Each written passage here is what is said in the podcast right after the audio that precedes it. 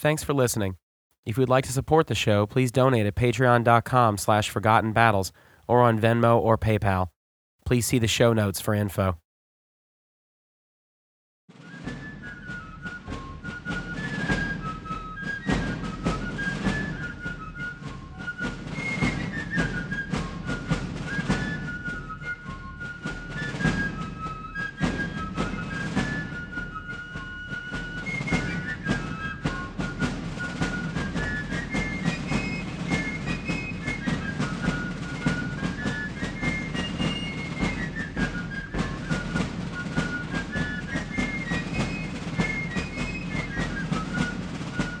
By June 1862, the American Civil War appeared all but over. In the West, the Union had won key victories at Mill Springs, Fort Donelson, Pea Ridge, and Shiloh. Important cities such as Nashville, Memphis, Corinth, and New Orleans were in Union hands. George McClellan's Army of the Potomac was within 20 miles of Richmond, Virginia, and had defeated the Confederate Army at Williamsburg and Seven Pines. Union was so confident of victory, Secretary of War Edwin Stanton closed Union recruitment stations. In the midst of this tide of victory, the Union forces in South Carolina were also active. They captured Fort Pulaski, which sealed Savannah off from its direct access to the ocean. That left Charleston as the Confederacy's busiest port on the eastern seaboard. The city was the third largest in the South and called the Cradle of Secession. It was also home to some of the most virulent pro slavery ideology. If captured, it would be a death blow to the tottering Confederacy.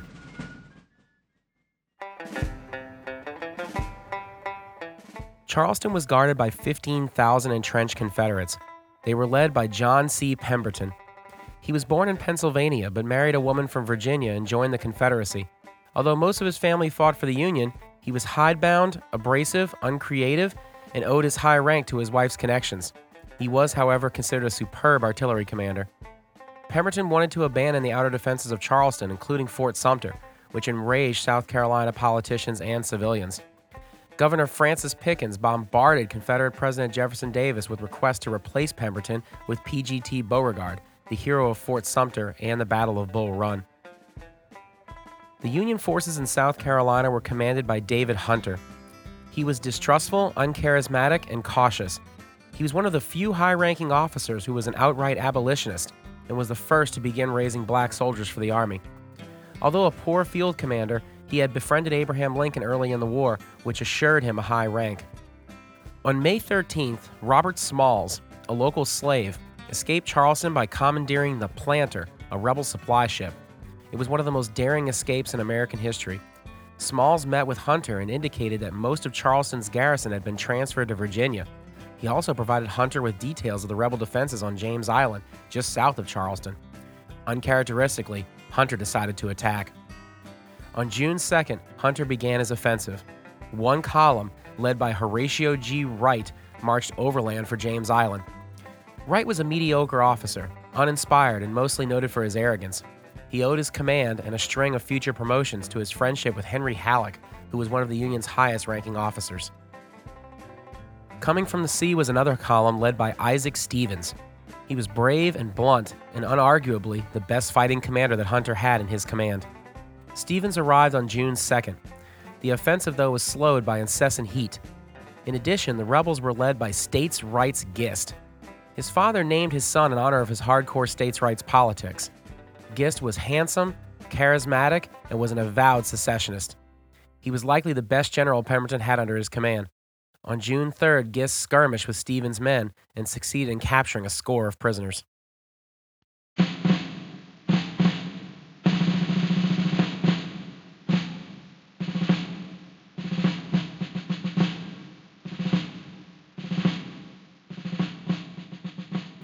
On June 5th, Wright arrived and merged his force with Stevens. Despite the Union offensive, Pemberton was forced to send even more troops to Richmond, where Robert E. Lee was preparing a major offensive. Pemberton had no more than 3,000 frontline soldiers able to hold James Island. The next day, Pemberton sent William Duncan Smith to take over the defenses, replacing Gist, who was very upset over the decision. Smith was irascible, but a good tactician. He created a reserve centered around his best regiments, if the Union penetrated the line at any point, these regiments would attack that penetration. From June 5th to 10th, Wright ferried his men, and Union forces erected defenses. Rebel cannons fired constantly under the direction of Thomas Lamar, Pemberton's best artillery commander. Pemberton ordered Lamar to conserve ammunition while ordering Smith to probe the Union lines. On June 10th, a Confederate force led by Johnson Hagood attacked. As the rebels advanced, Captain William Williams of the 47th Georgia cried out, Here are the Federal sons of bitches. Now then, boys, give them hell. However, the attack was easily thrown back. The Union victory led to a falling out between Pemberton and Smith. The two bickered, and Pemberton considered arresting him, but instead transferred a brigade commanded by Nathan G. Evans. Nicknamed Shanks, he was a hero in the South due to his victory at Ball's Bluff and his brave stand at Bull Run. Yet Evans was a cantankerous alcoholic and a slob. His men were poorly disciplined, and Evans often went into battle with a jug of whiskey. Evans was a liability except in a fight. Regardless, Evans outranked Smith and took command, which was more to Pemberton's liking. Regardless, Evans, Smith, and Gist bickered. The Confederate command at James Island was in disarray. Although morale in the Union Army was high, Hunter was spooked by Smith's attack. He believed Pemberton had more men than Smalls had indicated and decided not to press forward. Hunter left on June 11th for Hilton Head, South Carolina, to visit his wife. While there, he wrote a message bombastically declaring, We have examined the works of the enemy, and they shall be ours. Hunter left command to Henry Benham, instructing him not to attack. Benham was a brilliant engineer and an expert in pontoon bridges. He was, however, considered to be cowardly and a drunkard. Wright openly disliked Benham. Stevens kept his thoughts to himself, but wrote that Benham was an ass, a dreadful man of no earthly use. Benham, for his part, despised Hunter.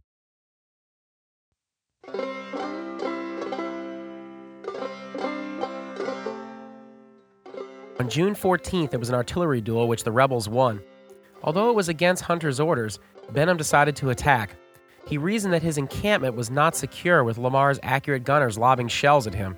He also knew that if successful, Charleston would fall, and such a victory would quiet any accusations of disobedience. At 2 o'clock a.m. on June 16th, Benham discussed his attack plan with Wright and Stevens. He wanted Stevens to take the rebel position known as the Tower Battery.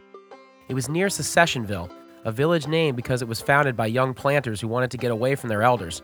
It was not named after South Carolina's love of secession. Wright would support Stevens with an advance meant to pin the rebels just to the north while outflanking Tower Battery. Wright and Stevens opposed the move. The terrain was bad and had not been properly scouted. In addition, Benham wanted to attack at dawn at 4 o'clock a.m., giving the men little time to prepare. As the Union forces lined up, Captain Alfred Rockwell of the 1st Connecticut Artillery asked Stevens what the plan was. Stevens shot back, Damn it, sir, there isn't any plan. Despite the bad terrain and the hastily conceived plan, the Union had the advantage of numbers. Morale was also high. The Confederates, though, were lucky that Hagood was in command at Secessionville. This was his first major battle, but he was by war's end considered one of the South's best fighting commanders.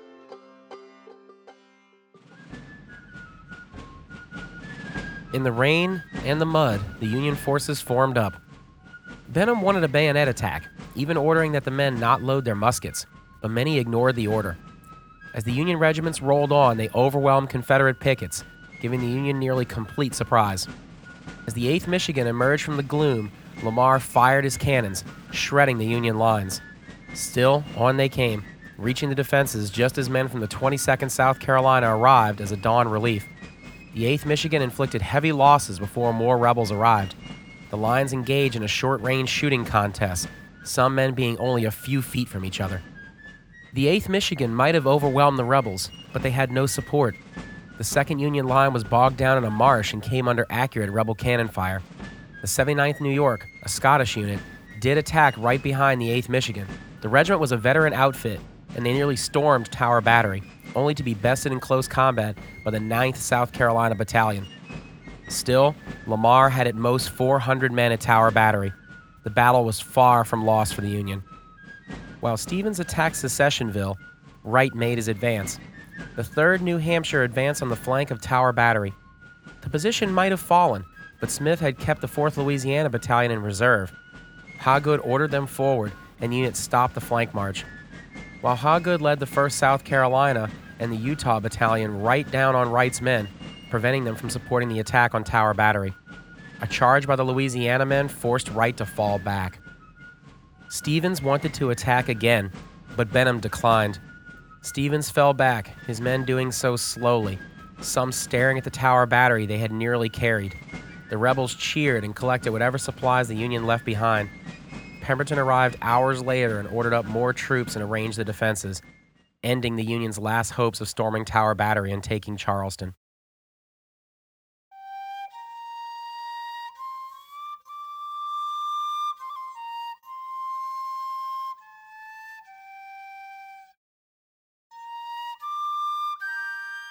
In three hours of combat, the Union lost 700 men out of 4,500 engaged. Nearly 200 from the 8th Michigan were lost alone. When Stephen was given the casualty report, he broke down and cried. Rebel losses were 150, but were almost entirely at Tower Battery. Lamar's gunners suffered high losses. The reasons for the Union defeat were the poor terrain, rushed attack plan, and Benham's skittishness. Benham was even accused of cowardice and drunkenness. Yet the Union came close to victory. Ultimately, the leadership of Lamar and Hagood was decisive, while Smith, although not present, deserves credit for keeping a reserve. Yet the true heroes for the Confederates were the men. Many were Charleston natives and South Carolina locals. They fought fiercely to defend their homes and were the ultimate difference between defeat and victory. In the Union camp, the defeat caused a command crisis. Benham lied to Hunter and said it was only a reconnaissance in force. Stevens, though, would not stand for it and argued with Benham over the battle, even sending articles to the New York Times. Stevens was transferred to Virginia, where he died heroically at Chantilly. At the same time, Benham's promotion to general was revoked by an angry Lincoln. Benham, though survived, sent to the Army of the Potomac in 1863, he served superbly as an engineer, although he was never again trusted with a combat command. Hunter, for his part, was removed. He later won a battle at Piedmont, Virginia, only to be defeated at Lynchburg and permanently shelved. Wright went on to command the Union's Sixth Corps, turning in his best performance at Cedar Creek. Among the Confederates, few profited from the victory. Pemberton was replaced with Beauregard, who openly criticized his defensive plans. Pemberton then lost Vicksburg. He chose a demotion in order to command artillery in the Richmond defenses. Evans was stripped of command by Beauregard. Two of the men responsible for the Confederate victory died only months later. Smith succumbed to yellow fever on October 4, 1862, days after Lamar died of malaria.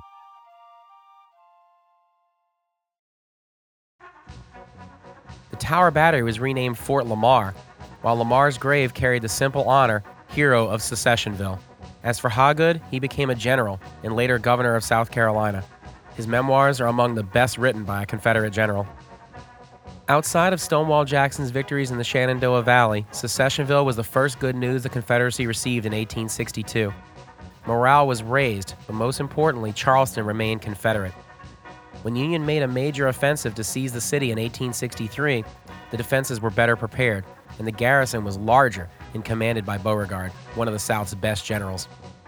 Charleston held in 1863, and the city evaded capture in 1864. Charleston only fell in February of 1865 as William Tecumseh Sherman marched into South Carolina. Secessionville could have been one of the Union's biggest strategic victories and could have been the death blow to the Confederate cause. Instead, the battle was a prologue to years of fruitless efforts to capture the cradle of secession.